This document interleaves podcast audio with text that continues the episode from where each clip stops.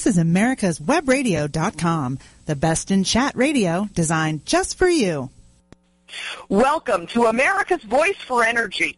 I'm Marita Noon, Executive Director of Energy Makes America Great and the companion educational organization, the Citizens Alliance for Responsible Energy.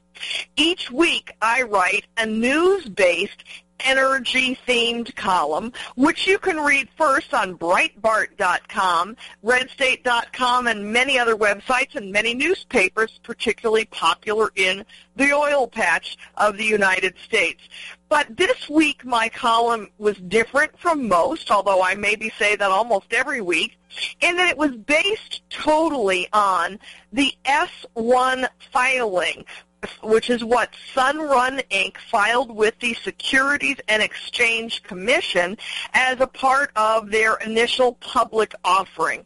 Now, if you listen to this show or read my column on a regular basis, you know that in the last year or so, well, actually in the last several years, I've done a lot of work on green energy, but specifically focusing on solar in the last few months because the solar industry has become very aggressive in uh, attempts to keep or gain public policy that is favorable to their industry. We've got a federal tax credit that benefits the solar industry that is in, ex, expiring in uh, a year and a half or so from now, and so they're being very aggressive at trying to get their customers in while that tax credit is still in place.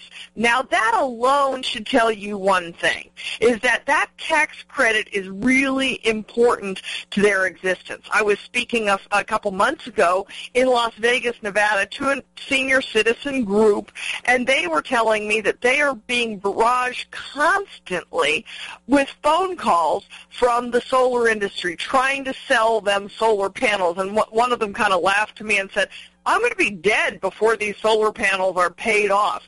But the solar industry has been very aggressive in, in their marketing techniques because these tax credits are going to expire. And as the Sunrun S1 filing revealed, these subsidies, these tax credits, these favorable policies are really central to their existence. In our first segment today, I'm honored to have with us David Williams, who is the president of the Taxpayer Protection Alliance. And their organization has done a particular study looking at these subsidies, and I'm looking forward to hearing what David has to say about this. So, David Williams, president of the Taxpayer Protection Alliance, welcome to America's Voice for Energy. Thank you very much. And this is just a, a fascinating subject, solar subsidies and really the whole renewable subsidies, but in particular solar subsidies. It's something we've done a pretty deep dive on. Um, and as you mentioned, this investment tax credit runs out at the end of 2016, and solar companies are making just, like you said, an aggressive push to get as many solar panels on as many houses as humanly possible between now and then now and then because of the subsidy. Now let's take a, a quick step back and just look at sort of the, the whole value of the subsidies. We did a report a few months ago where we um, looked at all the subsidies that the solar power industry gets, and we're looking at about $39 billion a year. These are taxpayer subsidies, whether it's a grant, a loan, uh, the tax incentives. I mean, this is a lot of money. And, you know, back in the 1970s, Jimmy Carter said that he wanted to have 20% of all electricity to be generated by solar power by the year 2000. Well, today, 0.6% of all electricity is generated by solar power. So we're not even close to that, yet we're spending tens of billions of, of dollars on solar power. And really, as you mentioned, at at the center of that are the subsidies, and in particular, this investment tax credit that companies are getting. So that really is the reason why they are so aggressive.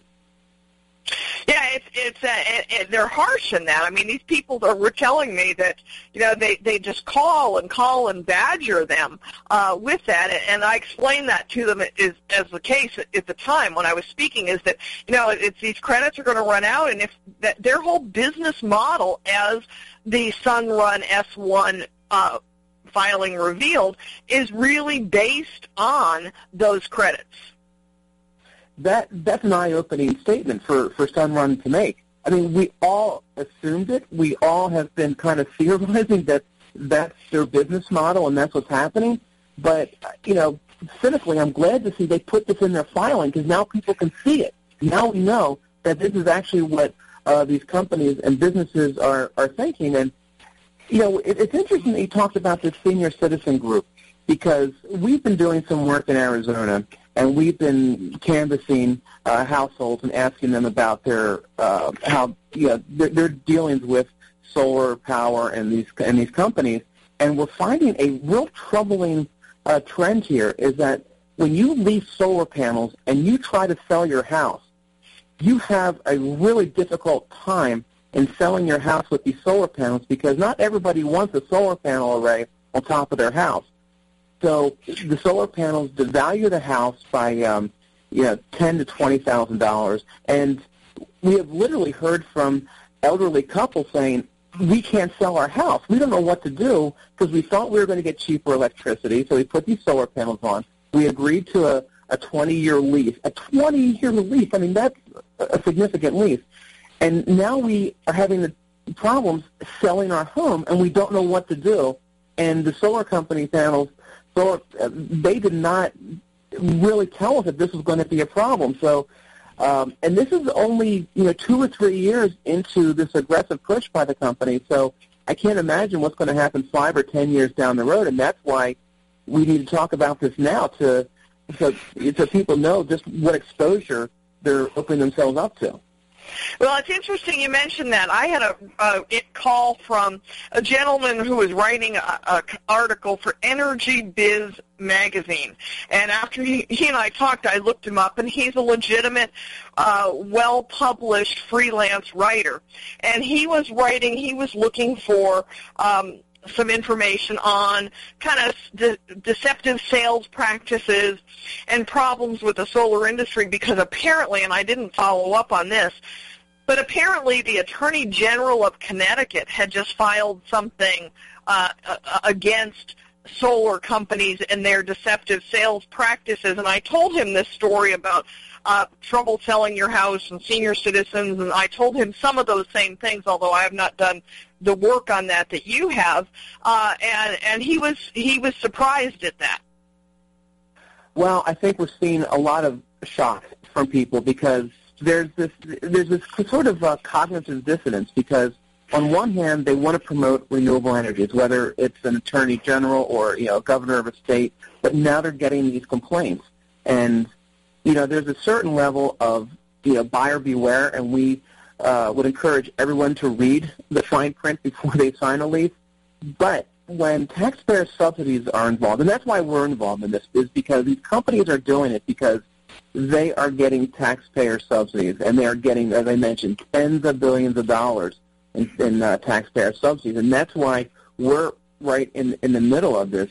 Is that they're using our money? It's our money. These companies are using our money to get these tax breaks, and what I think people don't understand is the homeowners are not getting the tax break. The, the companies are receiving these tax breaks because as a homeowner, and that's when specifically you, when you're talking about solar leasing.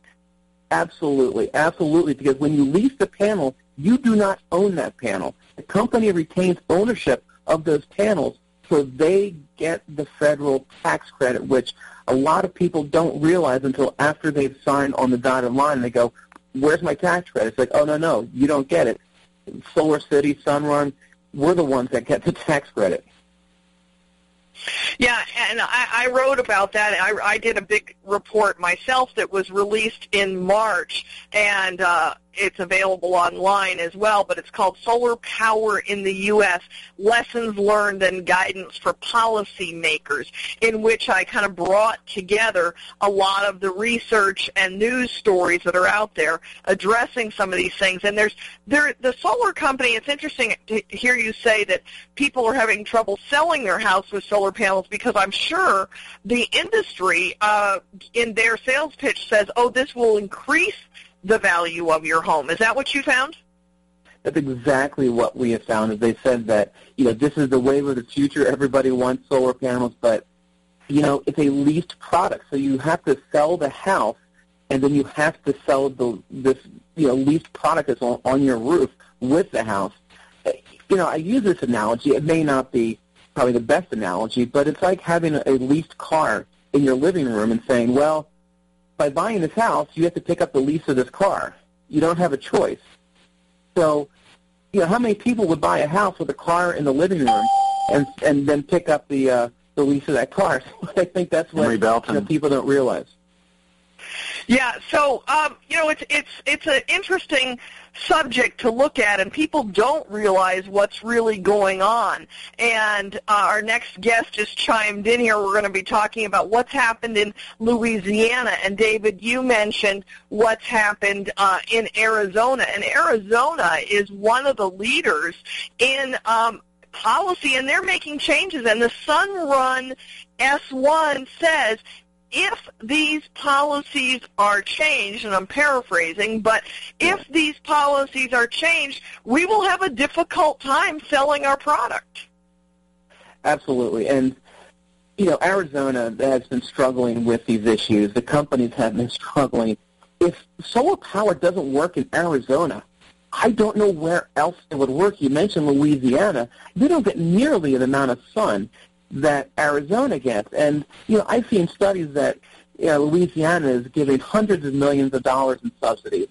So, you know, this is a, a, a nationwide problem because each state has different uh, level of subsidies for, for solar power. But if it doesn't work in Arizona, where is it going to work? Yes, Arizona's they're cutting back on their net metering policies. They're they're adding a grid connection fee, and the story that I linked to in my column in the Arizona Republic says something to the effect of it, it, with these changes, solar may not work. It doesn't pay off, and and the Sunrun S1 filing acknowledges that if these things change, consumers may not see the savings they're expecting. And so that's why I love uh, the S1, the Sunrun S1 filing, because it's like, wow, here in their own words, they're finally acknowledging. Uh, I was in Louisiana earlier this spring and talking uh, with legislators and at hearings there, and the, the solar people are just really publicly in denial of this this fact. So, David, we've got about 40 seconds left to go. What? How can people find the report that the uh, Taxpayer Protection Alliance put out on solar subsidies? So we have a, uh, a website, solarsecrets.org, where we have the report and ways to, if you've, if you've been burned by solar, if, there, if you've had a problem with a solar company, there's a button that you can contact us. And, you know, what I think the next step for uh, for the Taxpayers Protection Alliance and for really taxpayers is really to convince Congress to get rid of this uh, this tax credit. Is that we have an opportunity between now and the end of 2016, so we have time to do this, but we need to do this now, and that's our next move is to get to stop taxpayers from subsidizing solar power. Great. Well, I appreciate your insight, David Williams, president of the Taxpayer Protection Alliance. Thanks for joining us today on America's Voice for Energy, and we'll be right back. Don't be hoodwinked by the left, who wants you to believe the fairy tale that we can power America on butterflies, rainbows, and pixie dust. I'm Marita Noon. Get the truth about energy on my show, America's Voice for Energy, only on America's Web Radio. My name is Dr. Jeff Terry from Mobile, Alabama. I love taking care of my patients and not computers. That is why I need your help. On October 1st, the government will mandate that I implement the new ICD-10 coding system, and if not able to do so, then I will be put out of business and my patients will have to find a new physician. Please call and write your congressmen and senators today and tell them no to ICD-10. Tell them physicians need a grace period in order to concentrate on you, the patient, and not the computer. This is Georgia author Doug Dahlgren. Join me Fridays at 11 a.m. for a new show here on America's Web Radio. We call it The Prologue. I'll be introducing you to other writers you may not have heard of yet. That's Fridays at 11 a.m. here on America's Web Radio. You're listening to americaswebradio.com, the pioneer and leader in chat radio. Thank you for listening. Welcome back to America's Voice for Energy. Today we're talking about solar power and specifically the subsidies that prop the industry up. My column this week is based on a the S1 filing, the initial public offering from a company, a solar leasing company called Sunrun Inc. And just as a reminder, in case you didn't get it, if you want to read the study that was put together by the Taxpayer Protection Alliance, you can go to their website and uh, you'll be able to, to connect to that study. But I mentioned when I was talking with David uh, in the last segment, I mentioned what was going on in Louisiana, and I was in Louisiana a couple of times this this spring when they were fighting in, in the legislature, cutting back some of those subsidies in Louisiana, and uh, they were successful in that. And so I'm excited to have with me someone I met while I was in Baton Rouge, Emery Belton, and he's an attorney and a lobbyist, and he focuses specifically on energy and utility issues. And he's been involved with this issue in Louisiana since the generous subsidy that Louisiana has or had came into being in 2007. So he's got a, a lot of background in this. So Emery, I'm excited to have you back on America's Voice for Energy and look forward to hearing, you know, your insights about this kind of from the beginning to maybe not the end, but at least the current status. Well, Marita, it's my pleasure to be here, and um, um, I'm glad to participate and glad that um, you know you're hosting this this forum, I guess, to discuss these issues. They're very important. If I could start, I'll just give you a little background, I guess, what's happened here in Louisiana, so your listeners may have a better picture of what's what's transpired. As you mentioned, uh, these subsidies were put in place um, in 2007, and I'll, I'll just go through some some facts and some figures sure. and analysis that's been done. In eight years that, that the solar industry has been subsidized here in Louisiana, there have been over 11,000 installations done. Now, these numbers are through the end of 2014. Um, solar installations have increased over 163% on an average annual basis uh, from 2008 to 2014, and much of that growth obviously is attributed to the combination of the federal and state tax incentives. Louisiana had, um, uh, if not the most generous tax credit program, is one of the most in the entire. Yeah, my my research told said it was the most generous um, in the country. So yeah, I, yeah. I don't know the hard facts on that, but that's what my research showed. Yeah, the, the, the law as it was originally passed in 2007 provided a tax credit for up to 50% of the first $25,000 for the cost of each system with a maximum credit of $12,500 per system. Now, now this was different in the sense that this was actually a refundable credit where um, someone who, who acquired one of these credits could, could, irrespective of their tax liability to the state, they could take this credit in and, and get $12,500 cash from the state. Um, a very lucrative. Yeah, and I think um, Louisiana is the only state that did that, isn't it? Yeah, I I wouldn't be surprised. I don't know for sure, but but it's very you know it's very similar. Usually, the government only gives you a, cra- a cash refund in instances where you actually overpay them. You know, like if you pay more income taxes in a year than you're supposed to, then you know they will they'll give you then you get a refund. refund. But but this you know, and this was part of the problem with this this whole system. But just I'll hit I'll hit some of the high points, and these are these are pretty staggering. Um, when the credit was first approved in 2007, the incentives were expected to cost the state a total of about $500,000 per year. Okay, that mm-hmm. was the fiscal note attached to the bill. In 2014, the state paid out over $63 million in tax refunds and credits. Through okay, so let's run those numbers by again. It was expected to cost 50000 500000 per 500000 Mm-hmm. And, and it actually ended up costing 63 million in 2014. Those are staggering numbers. Yeah, and and that number is broken down.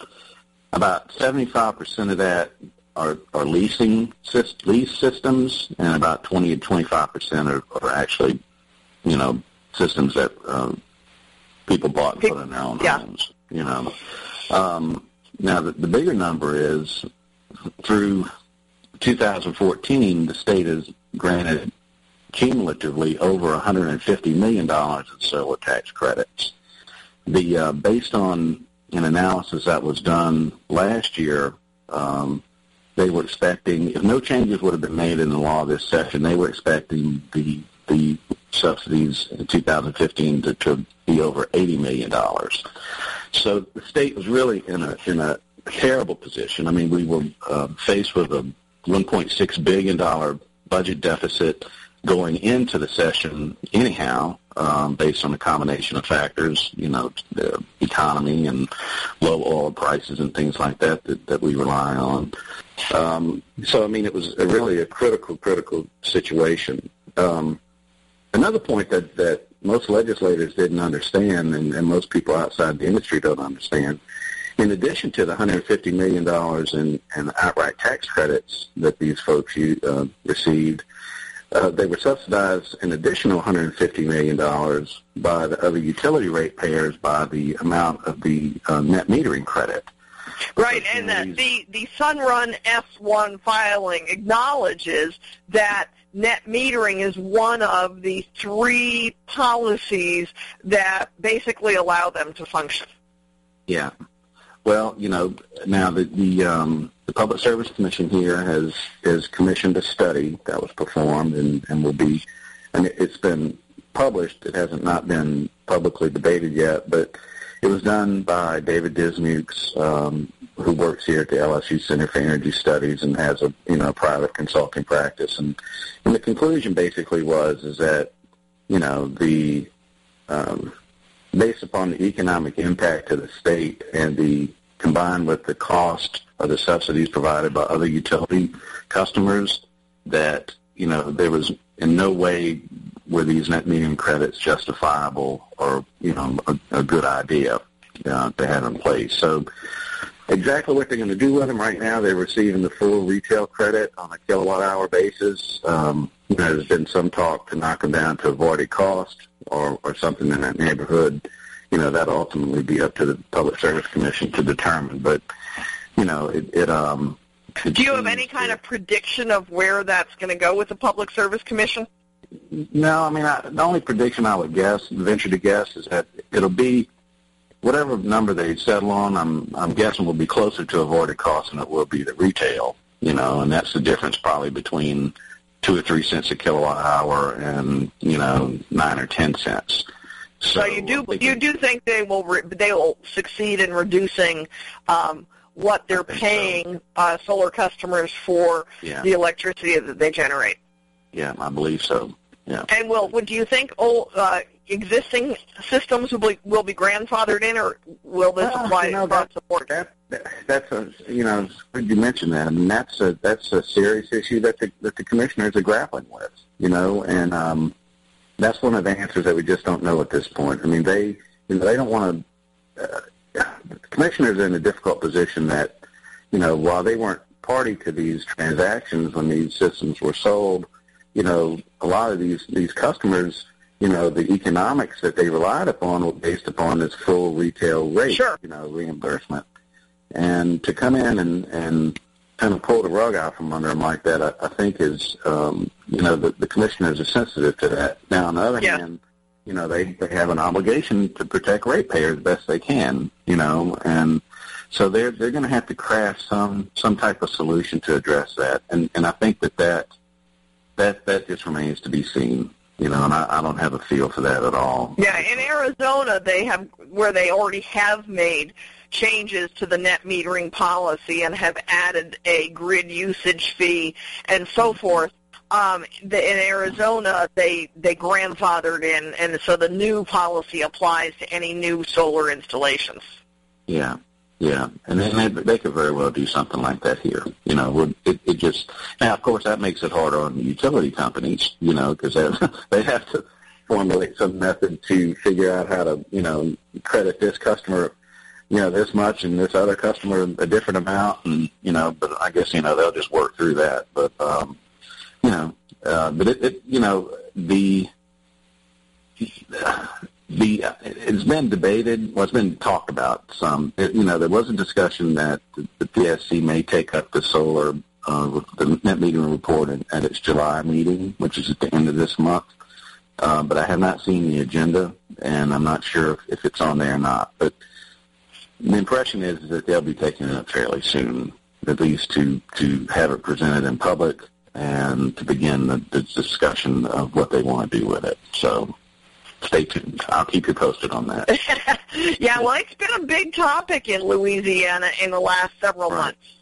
Yeah. Oh no, it's been a huge topic, and you know, it part of it is uh, just you know the, the the economic conditions the state has found itself in, um, and also the fact that you know the you know Louisiana um, in the last 10 years or so has, has been very generous with, with the business community in granting tax credits and tax breaks, you know, in an effort to grow the economy and things of that nature. Um, but, you know, I think going into this session, the business community realized that, you know, these things were going to have to, you know, uh, be, begin to be peeled back. And, you know, everybody kind of, you know, um, had, had to take some of the burden um, the oil and gas industry has, um, you know, some utility companies have.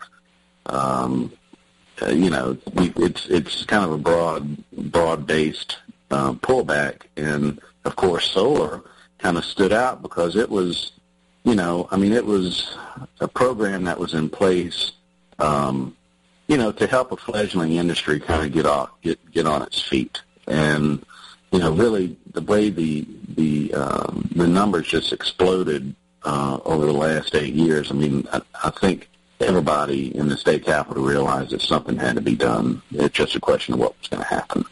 So. And why do you think the numbers exploded? Well, you know, there's, there's some speculation about that. I mean, clearly, um, you know, it, it, as, as you probably encountered in other states, I mean, you have basically two factions out there. I mean, you had the the leasing folks, and then you had the sales folks. You know, and you know the leasing folks. Um, at least yeah, and they're not really the same folks. No, they're not. Not at all.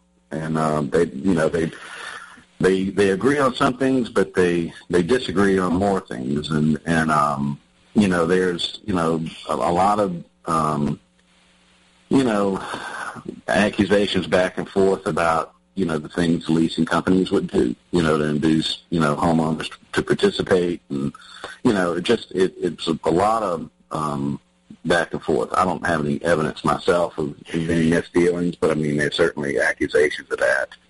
Um, you know, and, and, and it, it was interesting uh, because that actually, some of those issues kind of came out in the legislation, which I'll be, I think now maybe. Yeah, we'll t- we're, we're almost out. We're, we're almost out of time on this segment. We've got a few more seconds, but we, I want to talk more specifically uh, about the legislation and what happened in our next segment. I appreciate you being able to okay. join us for two segments. Uh, today. So uh, I guess as long as I've cut you off, I'll wrap up this segment. But for our listeners, we're talking with Emery Belton, who is an attorney, a lobbyist specializing in energy and utility issues based in Baton Rouge, Louisiana. And we're talking about specifically right now what happened in Louisiana uh, with the solar subsidies and the bills that were passed. You're listening to America's Voice for Energy, and we'll be back with you in just a moment. Stay tuned. Don't be hoodwinked by the left who wants you to believe the fairy tale that we can power America on butterflies,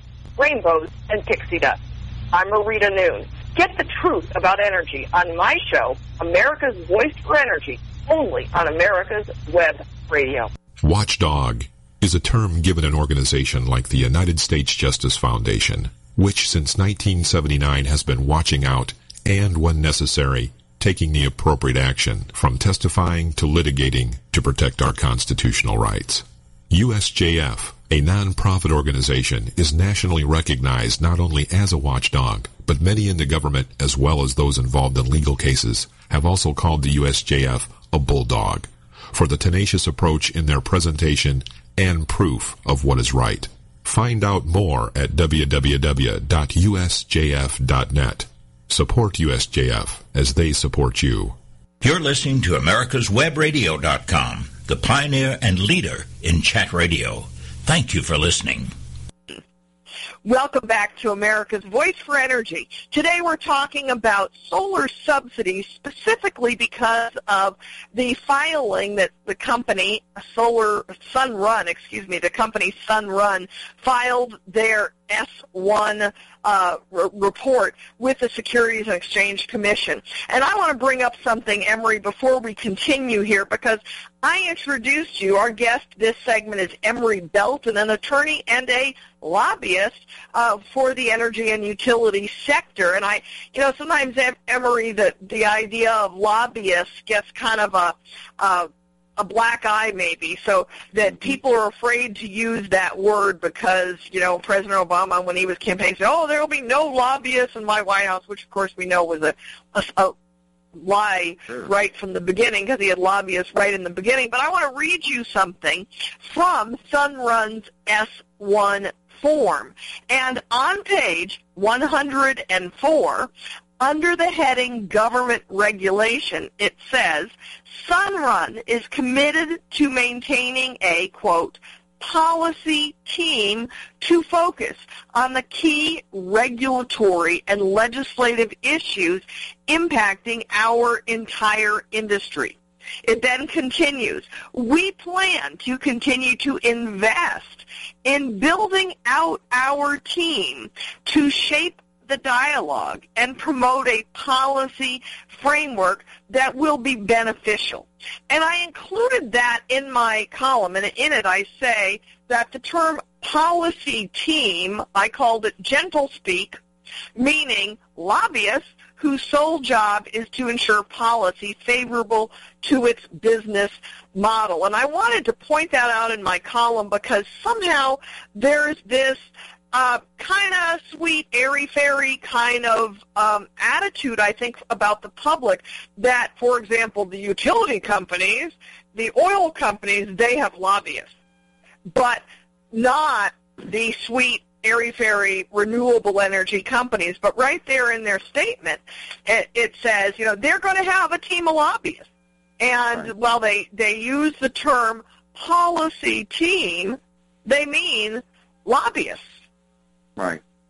Well, you know, it, it's um, I, and I agree with you. I mean, lobbying has kind of gotten a black eye. I mean, I guess it goes back many years. I mean, of course, the Jack Abramoff scandal and and other things that have happened certainly didn't help. But you know, I, I'll use this, I guess, as as, as kind of an example. Uh, years ago, um, I worked for Entergy, which is a utility company uh, here in Louisiana, the largest investor owned, and I was involved with our PAC our, our employee um, political action committee, and we would have um, recruiting meetings, you know, to try to tell people about the PAC and um, see if they were interested in joining. And we would get sometimes I'd get pushback from the employees saying, you know, well, we don't like lobbying. We've heard, you know, a lot of bad things in the media about lobbying and this and that. And you know, I would I would listen, and then I would you know I would ask them, you know, usually I'd say, well, um, does do, do you have automobile insurance? And they'd say, well, yes. I said, well, I said State Farm and Allstate and these companies have lobbyists, you know, at the at the Capitol protecting your interests. I said, uh, are you over 50 years old? And they're like, yes. I said, well, you know, AARP has a has a team of lobbyists up there too, you know, pressing their agenda. I said, you know, you're a utility customer. Well, yes, as well. I said, utility companies have lobbyists, you know, working with legislators to try to protect your interests there. So, I mean, you know, while on the one hand, lobbyists are kind of lambasted, you know, is, is um, you know, um, being kind of behind the scenes, um, I can I can recount many instances uh, where you know legislators have stated publicly um, that you know, lobbies provide an important function, which is, you know, our job is basically to to educate legislators on issues that they're not particularly familiar with. Uh, we can't vote for them. Uh, all we can hope to do is engage in a dialogue with them to, to try to help them understand um, who, you know. Yes, and, and lobbyists from the other side are aggressively at the table as well. That's exactly right. Yeah, that's exactly. And through that process, legislators are able to kind of, you know, separate the, you know, the sheep from the goats, I guess, as they say. You know, I mean, at least, at least they can form their opinion and decide which which way right. they believe, and and get some additional information and research. So that sets sets us up well for the legislators in Louisiana. What was the battle there in this session? Well, um, in, specifically in on this topic, of course. Yeah, and again, in terms of the um, in terms of the solar subsidy, um, as you as you probably know, back in 2007, Louisiana adopted probably what's the was the most lucrative solar tax credit program in America. Um, and you know, I won't go into the details of all that, but but you know, it's been in place for eight years, and and you know, up, up over 150 million dollars in tax credits have been granted to uh, this industry. Um, this year, the state was facing a, a serious financial shortfall in, a, in the area of 1.6 billion dollars. Um, we're looking at, at possibly having to close universities and hospitals, um, lay off tenured professors. Um, I mean, um, universities, including LSU, for instance, had begun taking preliminary steps to um, file bankruptcy.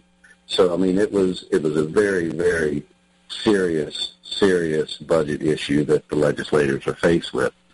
Um, the session was for 60 days. It ran from early April until early June.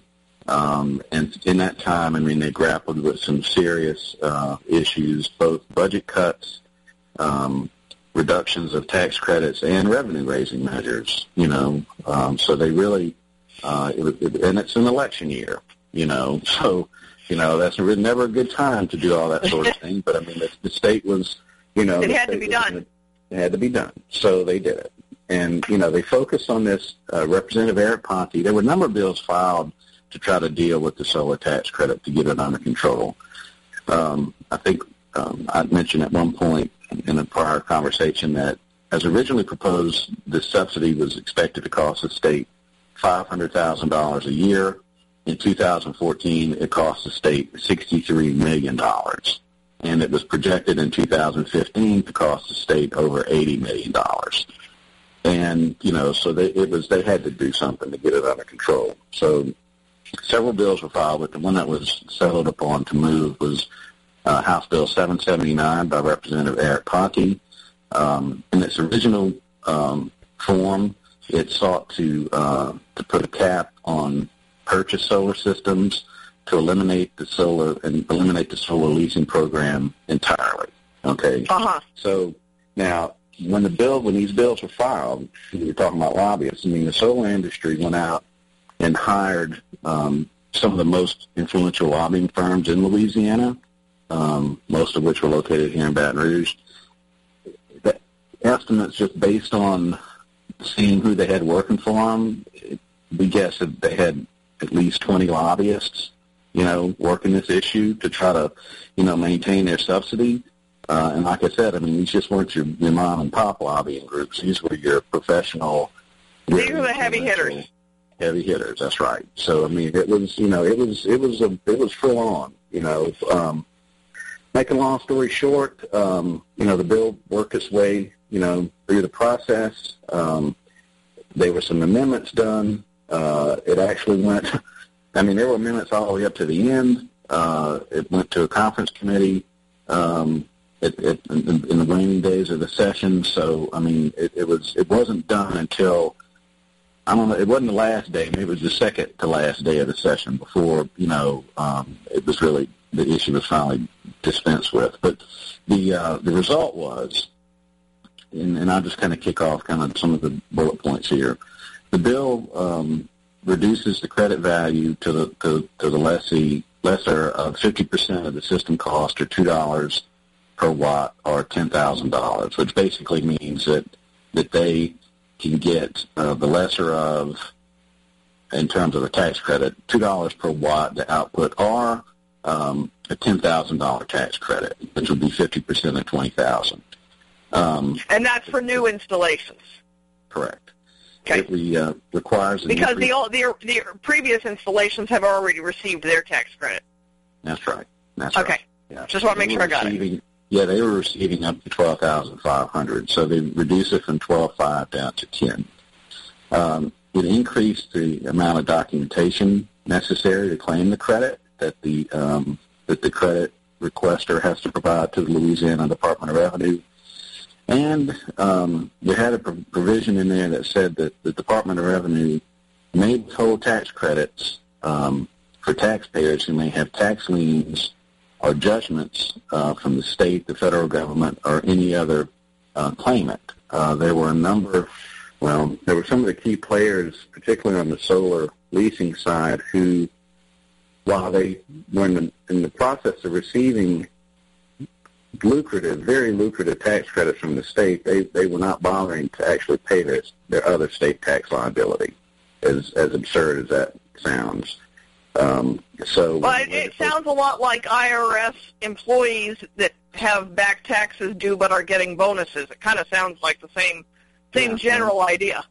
Yeah, and when you know when the legislature got wind of that, they're like, "Oh no!" I mean, you know, in, in committee it came up, and one, the questions were asked. I mean, to the fact that so you're telling me on the one hand these people are requesting, you know, tens of millions of dollars in tax credits, refundable tax credits from the state, but in the same token they're not paying their taxes that they owe. Yes, sir. Well, as soon as they heard that, they said, "No, enough of that." Yeah. So yeah, they, um, you know, so that the uh, the that particular those industry folks can't blame anyone but themselves for that for that provision of the law. Um, it implemented caps on the uh, leasing program, leasing systems at $10 million a year, uh, and on the sales um, at $10 million a year as well going forward. Now, this entire program... So you're meaning, what you're meaning, let me just uh, make sure I'm clear. So on $10 million a year, is 10 million for leasing, 10 million for sales, and once $10 million a year in tax credits have been given out, no more tax credits are available. Is that the idea? Well, um, it depends on when, where, where in the chain that happens. I mean, if if they exceed, you know, 10 million in requests for a year, those extra will roll over to the subsequent year uh, and can and can be redeemed then. Um, now, the entire uh, program sunsets uh, at the end of 2017. Okay, so that's just a couple of years away. So this is really, right. um, you know, the this has really put the solar folks in a box because they there's this ten million dollar cap out there, but it's not so easy for them to to to know where where the number is at a particular time point in time. So they're out, you know, selling these systems. So they're going to have a very difficult time, I think, um, telling customers with any guaranteed certainty that that they will actually get this credit. Okay. Yeah. So I mean, so it's it's really the cap. You know, while it was a good idea to to get the the industry under control and these tax credits under control, it's really going to create a um, an issue for these folks if, if they're honest with their customers. You know, not yeah. maybe selling these things and not telling people, but you know. Um, so you know they uh, those. So overall, we're we're about we're about out of time, Emery. So overall, does the solar industry feel like they got a haircut, or do they feel like they won? Oh yeah, no, no, no. They realize they they took a significant haircut, and the you know the solar uh, sales folks are are very upset at the solar leasing folks because the sales folks felt that you know they if anybody was out there you know trying to do the right thing that you know they were, and that this program originally was conceived for them, and now you know these leasing folks have come in and, and just exploded you know these tax credits uh, and engage in all this other behavior that, that the solar sales folks have ultimately had to pay for as well. You know, yeah. so they're, they're, we're we're they're, we're out of time, Emery. I'm over time already, but I it's been a fascinating discussion with you, and I appreciate you taking the time to update us today on what's happened with policy in Louisiana. Stay tuned. We'll be right back with America's Voice for Energy. My name is Dr. Jeff Terry from Mobile, Alabama. I love taking care of my patients and not computers. That is why I need your help. On October 1st, the government will mandate that I implement the new ICD-10 coding system, and if not able to do so, then I will be put out of business and my patients will have to find a new physician. Please call and write your congressmen and senators today and tell them no to ICD-10. Tell them physicians need a grace period in order to concentrate on you, the patient, and not the computer. This is Georgia author Doug Dahlgren. Join me Fridays at 11 a.m. for a new show here on America's Web Radio. We call it the Prologue. I'll be introducing you to other writers you may not have heard of yet. That's Fridays at 11 a.m. here on America's Web Radio. The United States Justice Foundation since 1979 has been dedicated to instructing, informing, and educating the public on legal issues confronting America. That means you and me. When necessary, this nonprofit organization has had to litigate to present the constitutional view. Since 1980, USJF has submitted testimony to the U.S. Senate on all but one U.S. Supreme Court nominee. Learn more about USJF by visiting their website at www.usjf.net. Support this nonprofit as it defends our rights, our liberty, and our Constitution. You're listening to America'sWebRadio.com, the pioneer and leader in chat radio. Thank you for listening. Welcome back to America's Voice for Energy. I'm Marita Noon, your host, and in this segment we're going to be joined by a friend of mine, Commissioner Pat Lyons, who is a public regulatory commissioner in the state of New Mexico. And Pat has dealt with a lot as a commissioner. He's dealt with a lot of these uh, renewable issues and the subsidies and reliabilities. And so that's what we're going to talk about in this segment. So Pat, thanks for joining me today on America's Voice for Energy. Well, thank you, Marita, and I read your articles nearly every week, and you're doing a great job for Energy Makes America Great, so uh, keep up the good work. Oh, why, thank you. You're so kind. I appreciate that. You know, we're talking this week uh, specifically because of this uh, IPO filing from a company, a solar company, called Sun Run Inc. And one of the things that I was particularly uh, pleased with when I found their S1 form uh, is how frequently it talked about that they're dependent on government policy, they're dependent on subsidies, they're talking they're dependent on net metering and in fact Sunrun acknowledges that they they don't go into states that don't have these favorable policies, particularly a renewable portfolio standard and a net metering policy. And New Mexico has both of those policies. And we've recently seen SolarCity, a competitor to Sunrun, moving into uh, New Mexico. And you and I have talked about that in the past. What do you see happening in your state, Commissioner Lyons? Well, what I see coming up here is, is the, the net metering issue and being tied onto the system at the same time you have these solar panels is going to create a problem not only here but in all the other states. In fact, they're talking about it at national regulatory commissioners conferences around the nation that who's going to pay for upgrade the entire system when it's needed or maintain the system when it, when something happens. If you have so many people not paying in, those costs are shifted mainly over to people that really can't afford to put these big solar panels all over the roofs. So that's really a concern, and this net metering issue is going to have to be addressed real soon because it's just it's just isn't going to work the way it's working because it's going to shift a lot of the costs from lower income to from the higher income people to lower income people. Well, I'm glad you brought up the idea of upgrading the grid and, and the transmission lines and so forth because as I do radio interviews on these on similar topics, I've been talking about net metering, as you know, for probably at least a year, if not two years now. Uh, I've had people argue with me on the radio that they don't see any problem with as a solar panel user, uh, or you know, they have solar panels on their roof. They sell the excess electricity back into the grid, and the reality is their utility bill at the end of the month or at the end of the year, if you average it out, may actually come out to be zero.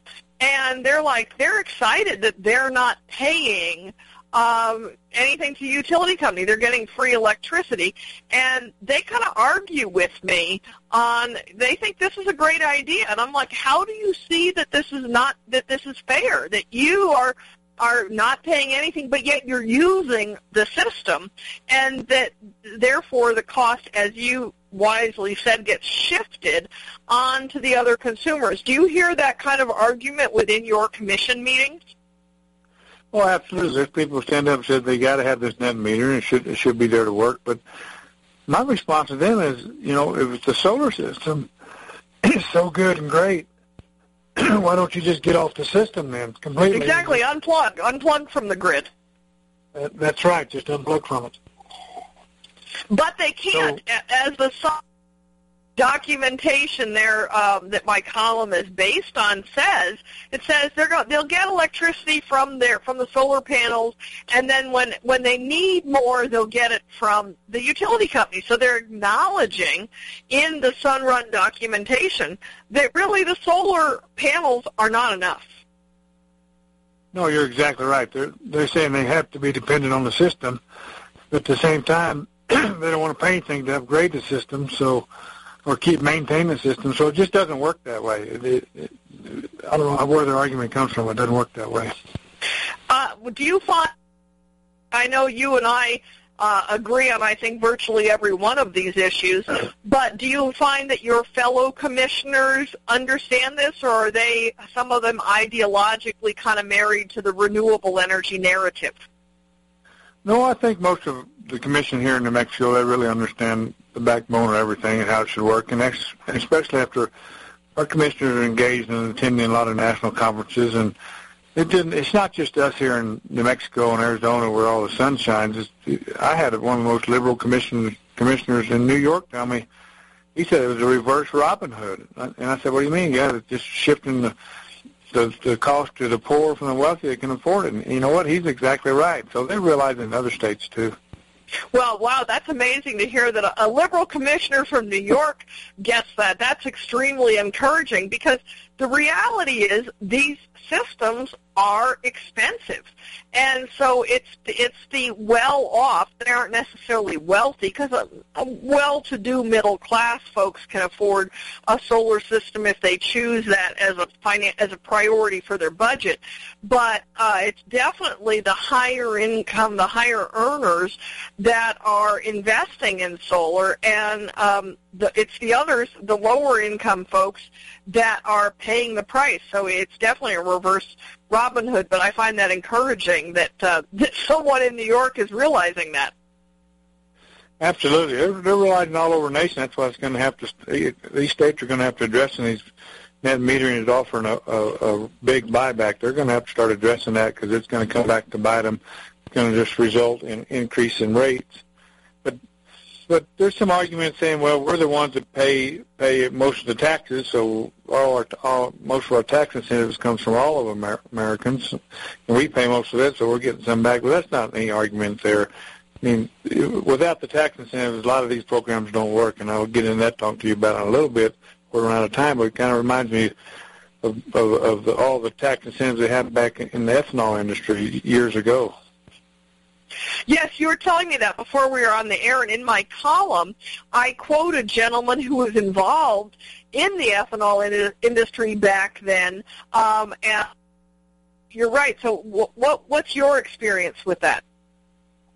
Well, I grew up in eastern New Mexico where they grow a lot of corn, a lot of milo, and ethanol when it was in the in the 70s coming in, and lots of tax breaks, lots of new things by the government there to help to promote the ethanol industry. I remember one section of land right uh, about four miles from the Texas line. The guy put an ethanol plant on each corner there and was trying to make the ethanol. And they had one in Tucumcari, which none of these are in business anymore. They had one in Portales. They had one in three different areas in eastern New Mexico. None of those are in business now because all the tax incentives and all the government subsidies were taken away from it. In fact, we in New Mexico, the legislature put in if you if you uh, run some ethanol through there, you can get a get the 17 cents gas tax off of it. We had guys bringing over a semi truckload of ethanol from Texas, just unloading it, running it through the through the plant, then reloading it right back up. It's all done in about two hours. They were getting the tax break 17 cents. There was a loophole there. So the solar industry kind of reminds you of that. It's a it's a fad right now, and, it, and it's a good fad. I hope it works. I hope it. I mean, I, I'm all for it. If, but well, you can't you can't have it be tied to the system not want to pay anything for the whole system to upgrade it. At the same time, be dependent on uh, federal subsidies and, and think it's going to work because it just doesn't work that way. Once these federal subsidies run out, solar industry it, I think their stock prices are going to fall down, and you you see it's not going to work as well. Yeah, it certainly, as the Sun Sun Run S1 form uh, made clear, that if these subsidies, if changes in these policies take place, that they may not have a market for their product, and we're seeing that. Uh, I know in Arizona, which uh, next door to New Mexico, they're one of the early adapters of solar because, of course, Arizona certainly has a lot of sunshine. They've already had to make changes, and uh, Salt River Project, they're charging, uh, I believe it's $50 a month for a hookup fee for users of solar panels. The Arizona Public Service, uh, they're charging a small cost right now, but they're expecting it, they're in a three to five dollar monthly access, but they're expecting that to escalate. And uh, Tucson Electric Power wants to change the net metering from uh, paying the, the producer of electricity from the rooftop solar panels, they're currently paying them retail and they're wanting to change it to wholesale. And uh, the reality is, if those changes take place, solar may not be viable. Well, that, that's true. That's just part of the part of the incentives there. But let me just give you like um, I'm I'm a local rancher. I got solar panels on on windmills out there. They're not hooked to the grid because we're so far isolated out there. Right. They work very well when the sun shines and it pumps water really good. I mean, it, it, it, it's, just cheaper than having a windmill. Windmill takes a lot to work on. They tear up a lot. So the solar panel is working good. Now, when I'm you say windmill, though, let me just, when you say windmill, you're not talking about an electricity generating wind turbine. You're talking about a windmill out there on your ranch to bring water up, correct? That's correct. I'm, yeah, I should have said that. But I'm talking about the old windmills that started uh, out here in Western America and the Western Yes. states pump water for you, and and and they're costly to keep up, and and, and they tear up a lot. Where solar panels more at ground level and it doesn't mess up as much in the high winds, and also we have a lot of sun, so that works very well. and I'm off the system, so so that's good. It really has helped me. But you, and I don't mind, and I'm not, not on the system because I'm not, I- I'm isolated out there. So, but, but when you people that want to have pay zero, net metering is zero, it just doesn't work that way. I mean, that's just not how a system's going to work. And, and what it's going to do, it's going to harm other people, and that, that's what really bothers me. And that's uh, that's what you all on, on the commission and commissions nationwide, from what you're telling me, are concerned about and, and seeing that that's a reality. That's exactly right. You're exactly right. And I think it's coming home. The chickens are coming home to roost, and and and, you're going to see a lot more changes. You mentioned the one in Arizona. I think they're just a, the lead state on it. I think you're going to see that in other states coming up. Yes, as we talked about in a previous segment in Louisiana, they just passed, the legislature passed changes to their generous subsidies that Governor Jindal signed into law on June 19th. So, uh, Commissioner Lyons from New Mexico, we've got about another 40 seconds left. Anything else you want to address on this subject for our listeners? Well, just one other thing. You have to, the reliability of the system. When I became a commissioner five years ago, I always thought affordability is the most important thing. But the longer I'm here, I'm realizing that reliability is, is probably is, is more important than affordability. When you get up in the morning and you flip the switch, you want that light to come on. If you have to pay a little bit more, then you'll do that.